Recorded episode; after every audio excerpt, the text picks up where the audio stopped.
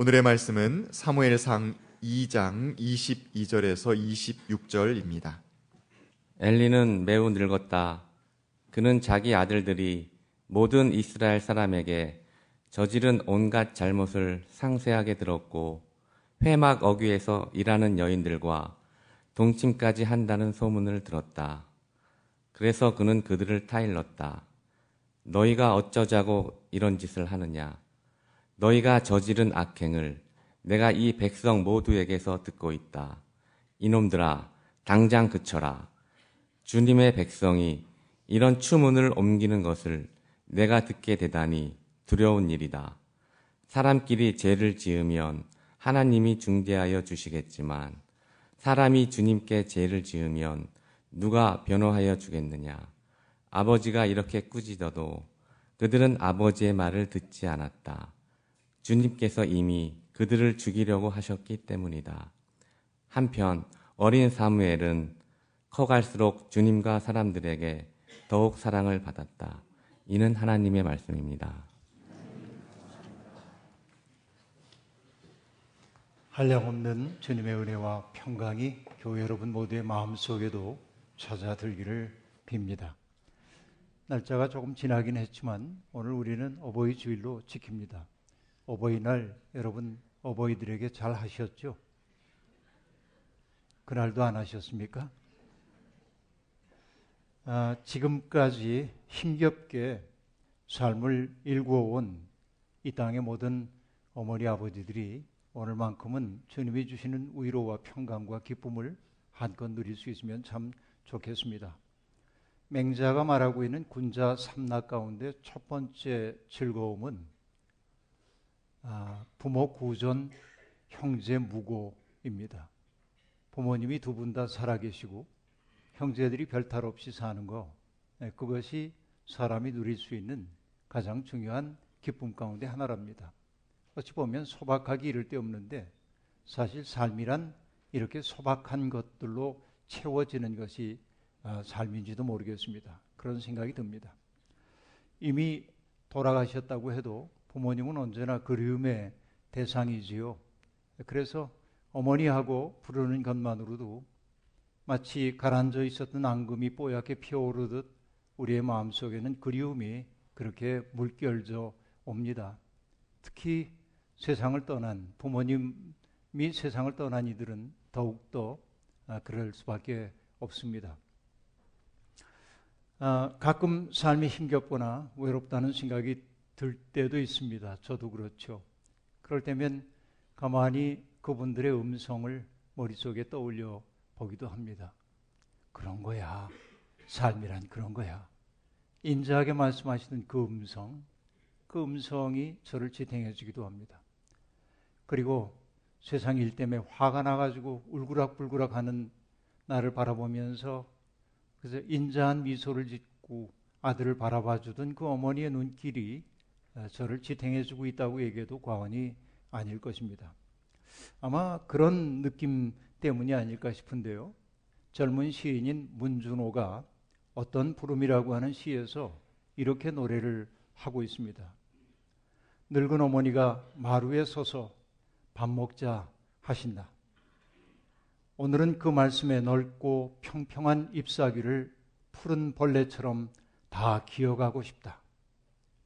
막푼 뜨거운 밥에서 피어오르는 긴 김 같은 말씀, 원래 같은 부름, 원래는 먼 데서 울리는 천둥 소리. 나는 기도를 올렸다. 모든 부름을 잃고 잊어도 이 하나는 저녁에 남겨달라고. 옛성 같은 어머니가 내딛는 소리로 밥 먹자 하신다. 시인도 아마 여러 가지 인생 살다가 어려운 일들을 겪었던 것 같습니다. 고독했겠죠. 외로웠겠죠. 그러다가 문득 밥 먹자 하고 자기를 불러주었던 그 어머니의 음성이 떠오르는 순간 마음속에 따뜻함이 피어오르고 외로움을 이길 수 있는 힘이 자기 속에 유입됨을 느꼈던 것 같습니다. 그래서 그 음성은 막막한 세상의 피난처와 같습니다. 잘났다 못났다 잘했다 못했다 판단하지 않고 있는 모습 그대로 우리를 품에 안아주시는 분들이 있다는 사실 그 자체만으로도 우리는 살아갈 수 있는 용기를 낼 수 있는 것이죠. 그저 자식에게 더운 밥 먹이고픈 그 마음, 그 마음이야말로 살벌한 세상에서 우리가 떠내려가지 않도록 지켜주는 마음의 닷과 같다고 말할 수 있을 것입니다. 밥 먹자 하는 어머니의 음성은 험한 세상을 방황하던 이들이 언제라도 돌아가 안길 수 있는 마음의 고향입니다. 그런데 우리는 디베리아 바닷가에서 절망을 곱씹고 있었던 제자들이 들었던 음성 알고 있습니다. 와서 조반을 먹어라. 주님도 그렇게 제자들을 맞아주셨습니다. 그 사랑이 우리를 살게 해줍니다. 그 넓고 큰 이 부위를 평평한 이 부위를 끝까지 기억하고 싶다고 했던 시인의 마음도 바로 그런 마음에서 비롯된 것이 아닌가 하는 생각이 들기도 합니다.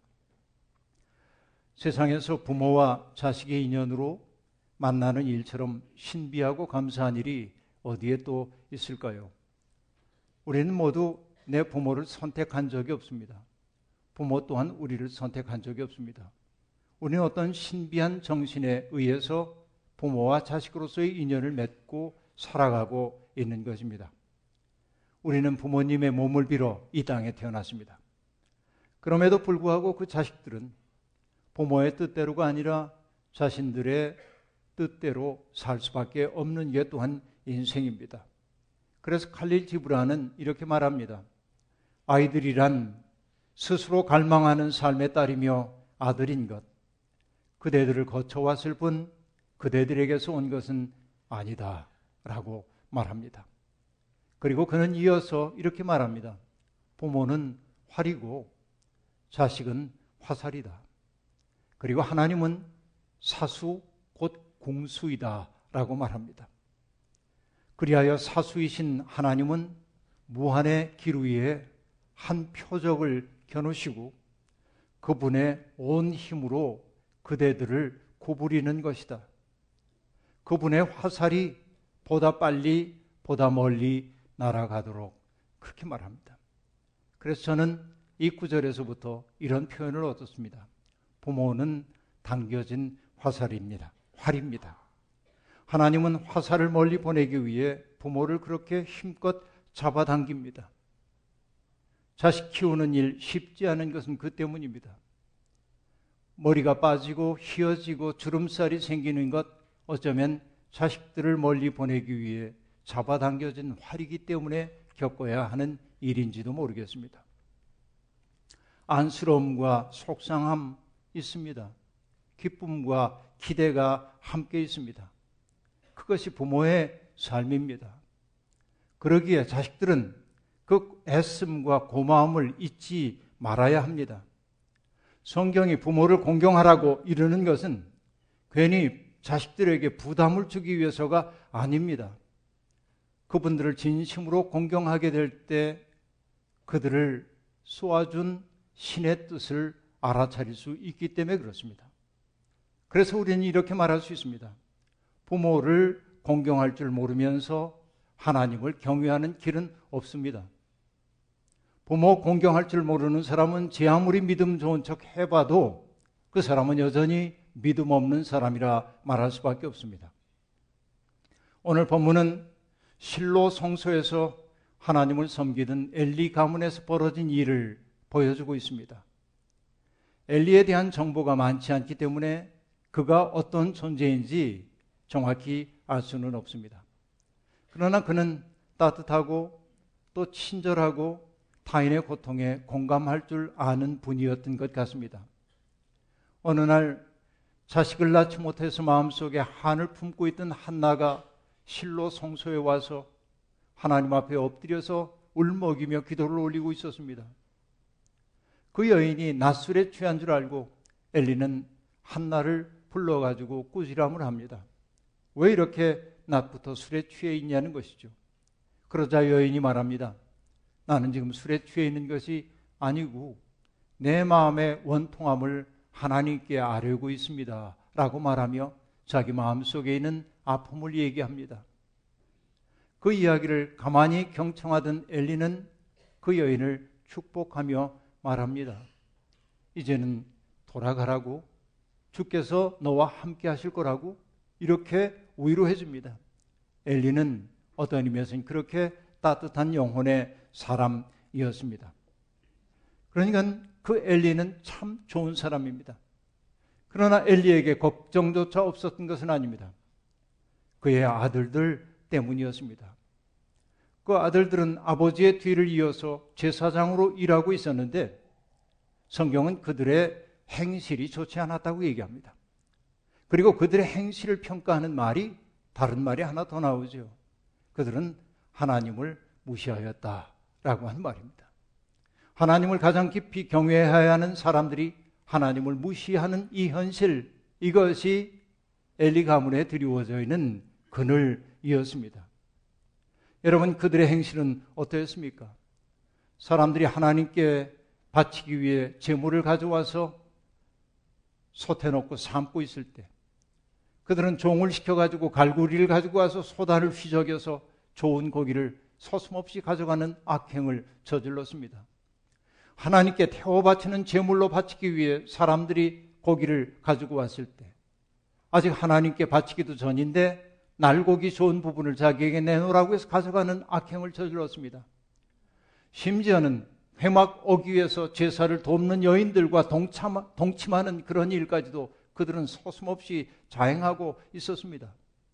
한마디로 얘기하자면 그들은 제사장의 권한을 오용하고 있었던 것입니다.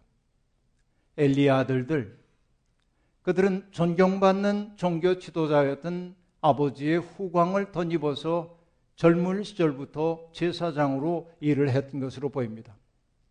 경제적인 어려움 없었을 겁니다.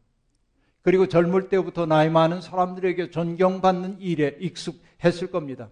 문제는 그런 데 있습니다. 그런 생활에 익숙해지면서 그들은 자기도 모르는 사이에 특권 의식에 조금씩 물들었던 것입니다. 이것은 먼지가 쌓이듯 소리 없이 진행됩니다. 특권 의식은 성찰을 가로막습니다. 자기 행동을 돌이켜보지 않게 된다는 말입니다. 나는 이렇게 해도 괜찮다라는 생각에 사로잡을 때 그들의 행동은 방자해지고 타자들에게 상처를 입히고 결과적으로는 하나님을 모독하게 되는 겁니다. 권한 혹은 권세라는 것처럼 들큼한 것이 없습니다. 진정한 권위와 권세라고 하는 것의 차이는 무엇일까요? 어떤 사람이 권위가 있다라고 하는 말은 어떤 의미냐면 내가 누군가에게 강제하지 않는다고 해도 나의 있음 그 자체가 다른 사람들의 삶에 영향을 미쳐서 그들이 자기의 삶을 바꾸도록 만드는 것이 권위입니다. 진정한 권위가 그렇다는 얘기입니다. 그러나 권세라고 하는 것은 조금 다릅니다. 내가 가지고 있는 지위와 힘과 재산을 가지고 자기보다 못한 사람들에게 자기의 의지를 부과하고 그들로 하여금 나의 뜻에 따라 움직이도록 하는 힘, 강제력, 바로 그것이 권한 혹은 권세입니다. 그 때문에 권세를 누리는 사람들은 자기가 전능한 존재인 줄로 그렇게 여기게 되는 겁니다. 그리고 여러분 여러 차례 말씀을 드렸던 것처럼 자기의 힘을 과신하는 사람들일수록 타자에 대한 공감 능력이 떨어집니다. 갑질이라고 하는 말이 사회 문제가 되고 있습니다. 싸잡아 다 그렇다고 말할 수는 없지만 재벌가 사람들의 일탈 행위를 보면 그들은 권세 부리는 일에 익숙해지고 있습니다. 도대체 왜 그들이 그렇게 된 것일까요? 다른 것 없습니다. 어릴 때부터 물질적인 어려움을 겪지 않았고 자기의 의지가 좌절되는 것을 경험해 본 적이 없기 때문일 겁니다. 그들은 먹고 살기 위해 치열하게 노력해 본 적도 없고 그리고 때로는 감정 노동도 해야 하는 사람들의 마음 아픔을 한 번도 헤아려 본 적이 없는 사람들일 겁니다. 그런 이들일수록 욕망과 충족 사이에 거리를 견디지 못합니다. 그들은 주변에 있는 사람들을 자기의 욕망 충족을 위한 도구로 부리는 일에 익숙합니다. 그들은 사람을 존중하는 법을 모르기 때문에 사람들을 하인처럼 대하려고 합니다. 요즘 부모들, 여러분 자녀들을 어떻게 키우는지요? 아이들이 기죽지 않기를 바라면서 최선을 다합니다. 물질적인 어려움 겪지 않도록 해주려고 합니다. 좋은 옷 입히고 좋은 음식 먹이고 싶어 합니다. 좋은 교육 받게 하고 싶어 합니다. 아름다운 일입니다. 그런데 여러분, 문제가 있습니다. 아이들이 배워야 하는, 진짜 배워야 하는 것은 뭐냐면, 발생한 욕망을 다스릴 줄도 알아야 하고, 욕망을 포기할 줄도 알아야 합니다. 그리고 욕망이라고 하는 게 충족될 때까지는 인내가 필요하다는 사실도 배워야 합니다. 그래야 사람이 되는 겁니다. 그런데 아이들 속에서 그런 시간을 소거해 버리는 거예요. 풍요로움이 만들고 있는 교육적 참사라고 저는 그렇게 여기고 있습니다. 아이들은 원하는 것을 즉시 손에 넣을 수 있을 때 당분간은 만족할는지 모르겠지만 여러분 불행하게도 그들은 고마움이라고 하는 더 중요한 가치를 잃어버리게 되는 겁니다. 그리고 그들은 자신들이 누리는 것을 소중하게 여기지도 못하는 겁니다. 그리고 부모가 자신들을 위해 헌신해 주는 것을 그들은 당연한 것으로 여기기 시작합니다. 제가 늘 얘기하죠. 당연의 세계에는 감사가 없습니다. 오늘 이 자리에 있는 자녀된 여러분 생각해 보십시오. 여러분의 부모님이 여러분을 사랑해 주셨던 거, 여러분을 위해 희생했던 것을 당연한 것으로 여기고 있지는 않습니까? 당연의 세계에는 고마움이 없습니다. 이게 이 시대의 비극입니다. 학벌은 좋은데 초신하는 것은 형편없는 이들이 많습니다. 다른 이들과 함께 섞여 살면서 배워야 할 사람됨을 배우지 못한 사람들 말입니다. 그들이 그렇게 속물적인 존재가 된 것은 다른 것 아닙니다. 너무 평안하게 살아왔기 때문에 그렇습니다. 전남대학교 철학과의 김상봉 교수는 제1학자인 서경식 선생과의 대담에서 교양에 대해 이렇게 얘기합니다. 어떤 사람이 교양이 있다고 말하는 게 뭐냐 그 얘기예요. 모든 일을 자신의 편협한 이해관계에서 벗어나 타인의 눈으로 바라보고 생각할 줄 아는 정신의 개방성이 교양이다. 그는 그렇게 말합니다. 말이 어렵지만 쉽게 얘기할 수 있습니다. 자기 좋을 대로 하지 않고 남 좋을 대로 하려고 자기를 세심하게 살피는 그 일이 교양이라고 하는 말입니다. 그의 말을 조금 더 들어보겠습니다. 총체성을 향한 소질로서의 교양의 본질은 학자들의 버릇입니다. 이렇게 어렵게 쓰는 거예요. 원래. 복잡한 개념어가 막 들어가죠. 총체성을 향한 소질로서의 교양의 본질은 그렇게 말하는데 내용은 간단합니다. 그 다음에 자기를 초월하여 타자의 자리에 자기를 놓을 줄 아는 능력. 곧 타자에 대한 상상력이라고 하겠습니다. 교양의 본질은 그런 데 있어요. 타자의 자리에 나를 놓아보는 상상력이에요. 그런 의미에서 참된 교양이란 학문이나 예술에 대한 지식과 소양을 얼마나 축적했느냐가 아니라 타인의 삶의 기쁨과 슬픔을 얼마나 절실하게 공감하고 이해할 수 있느냐에 달려 있다고 하겠습니다. 그렇게 말합니다. 이게 교양입니다. 우린 그런 의미의 교양인이 되어야 합니다. 믿음의 사람들은 그런 의미의 교양인이 되어야 한다는 말입니다. 그런데 그런 자질이 없는 사람들이 지도자가 될 때 문제가 생깁니다.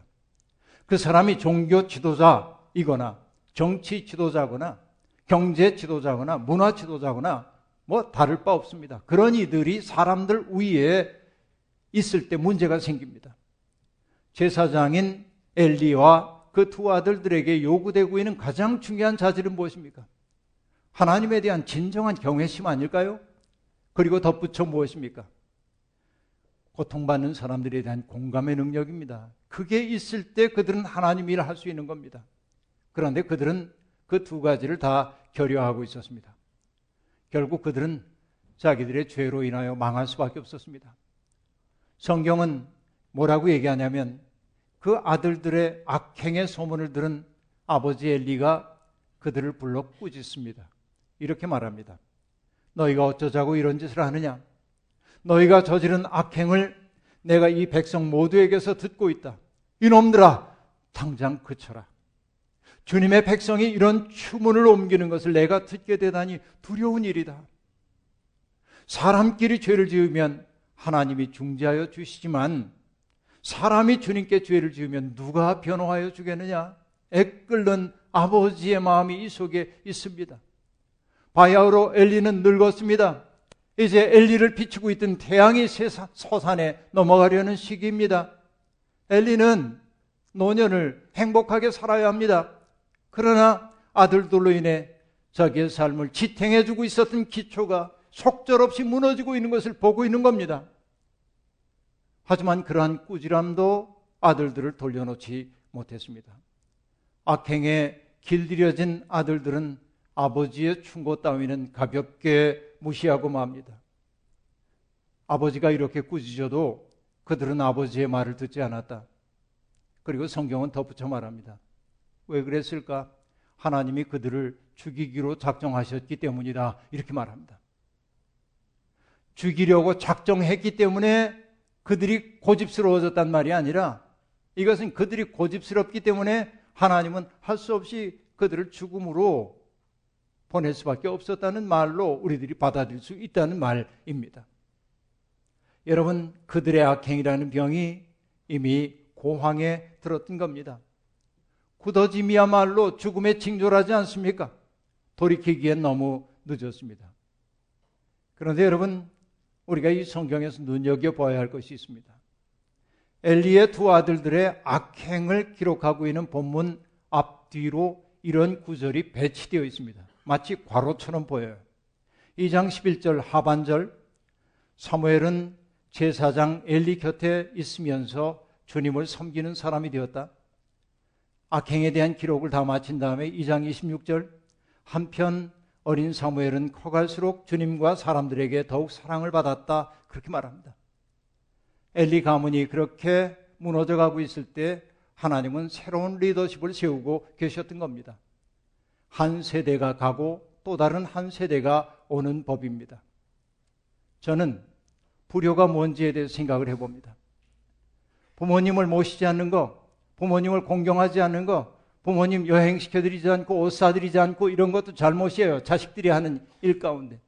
그러나 진짜 불효가 뭔지 여러분 아십니까? 어머니 아버지보다 정신의 그릇이 작은 사람으로 사는 거예요. 이것처럼 큰 불효가 어디에 있습니까?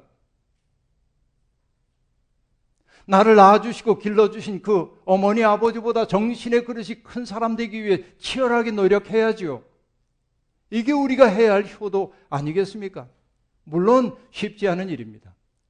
요즘처럼 지식과 정보가 파편화되어 있고 먹고 사는 일이 온통 우리의 삶을 사로잡고 있는 시대에 내 마음의 그릇을 크게 하는 이가 어려워요. 하지만 여러분 그럼에도 불구하고 우리의 생명의 통로가 되어 주셨던 그분들 생각하면서 우리는 커져야 돼요. 더 큰 사람이 되어야 돼요.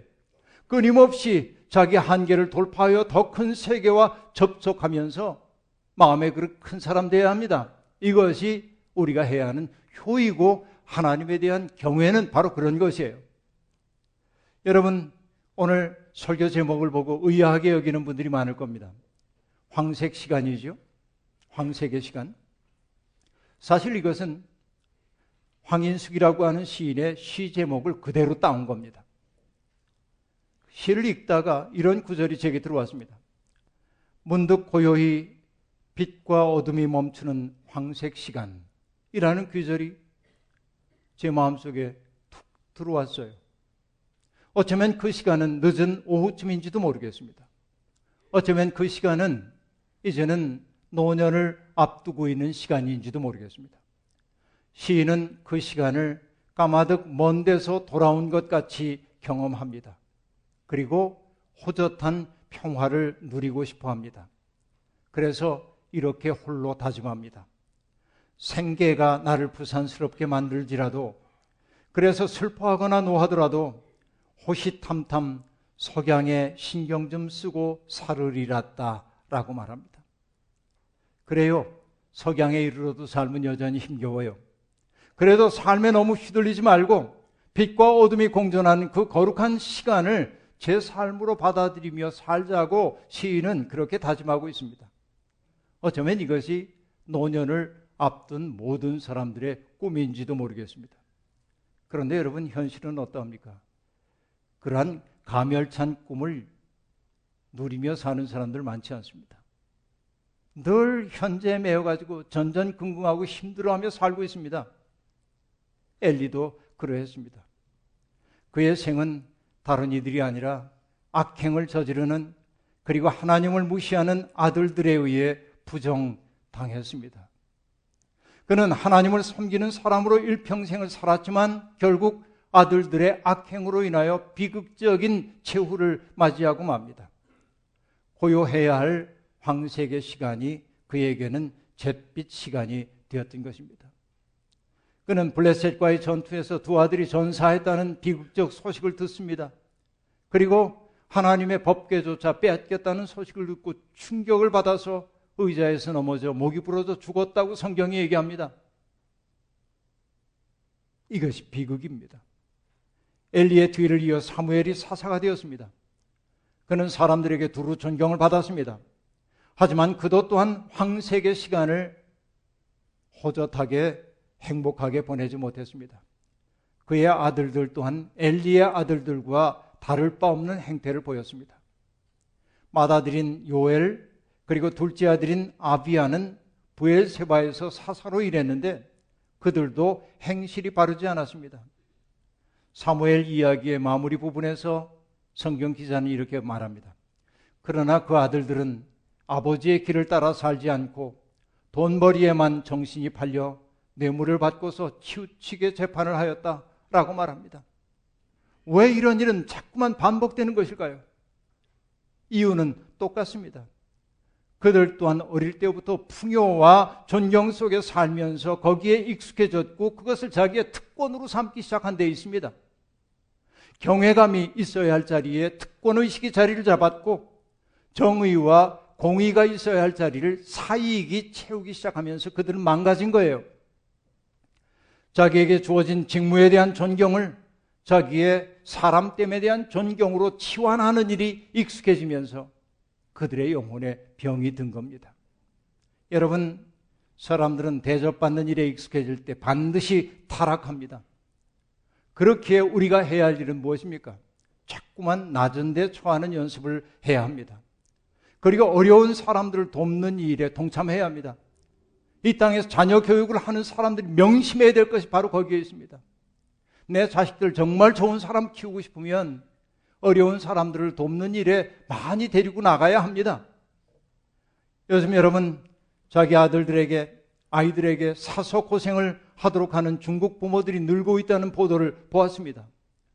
중국의 산화 제한 정책 때문에 하나에만 낳아야 했던 부모들이 금이야 오기야 아이들을 키우다 보니 아이들이 버릇없이 자라는 일이 많아졌고 이제 문제가 있다고 느낀 그런 부모들이 이것을 타개하기 위해서 아이들에게 의도적으로 결핍과 불편을 경험하도록 하고 있다는 겁니다. 이것이 교육의 바른 방향인지 모르겠습니다.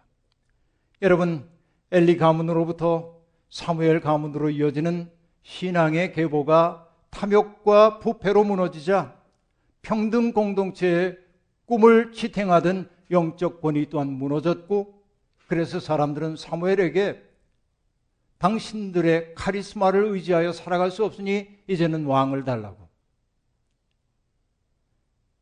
영의 자리에 법을 채우는 일이 생기게 된 겁니다. 사무엘은 사무엘의 황색 시간 또한 우울하긴 마찬가지입니다.